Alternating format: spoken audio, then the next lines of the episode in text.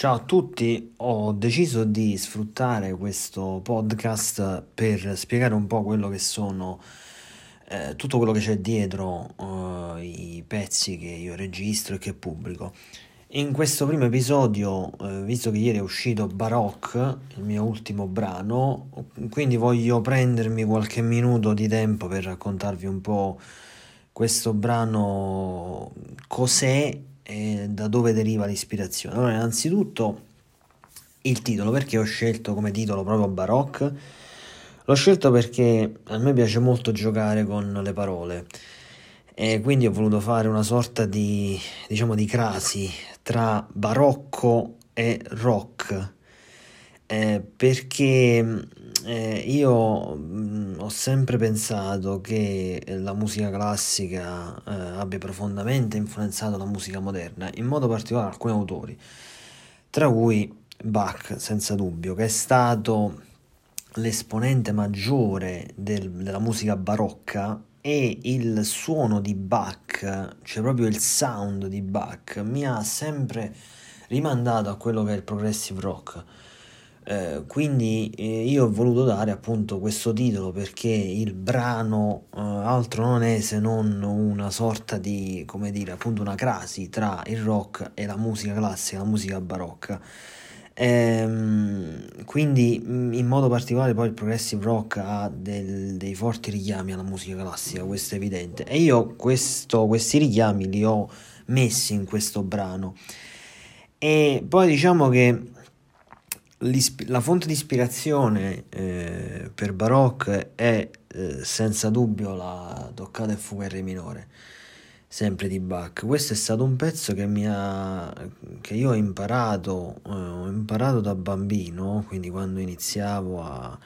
a suonare il pianoforte e quindi mi avvicinavo proprio alla musica classica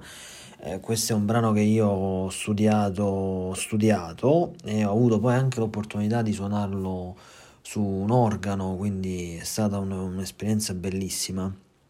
E questo, diciamo, il riff, eh, diciamo così, che viene ripreso eh, alla fine del tema nel brano, è famosissimo, di Toccata in Fuga in Re minore,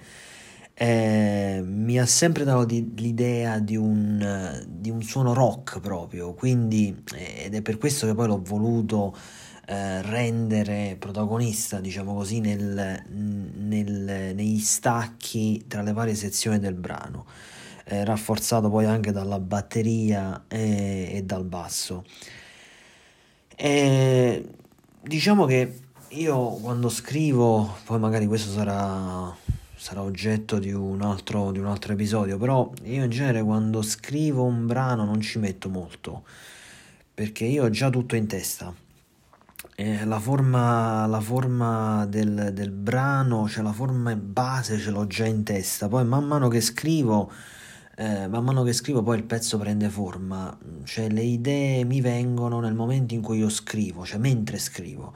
Però di base eh, io il pezzo in testa già ce l'ho sia a livello eh, sia a livello armonico che poi anche a livello melodico quindi io ho tutto già in testa. Così come ho già in testa eh, gli strumenti da utilizzare. Nello specifico io chiaramente ho utilizzato basso e batteria per la sezione ritmica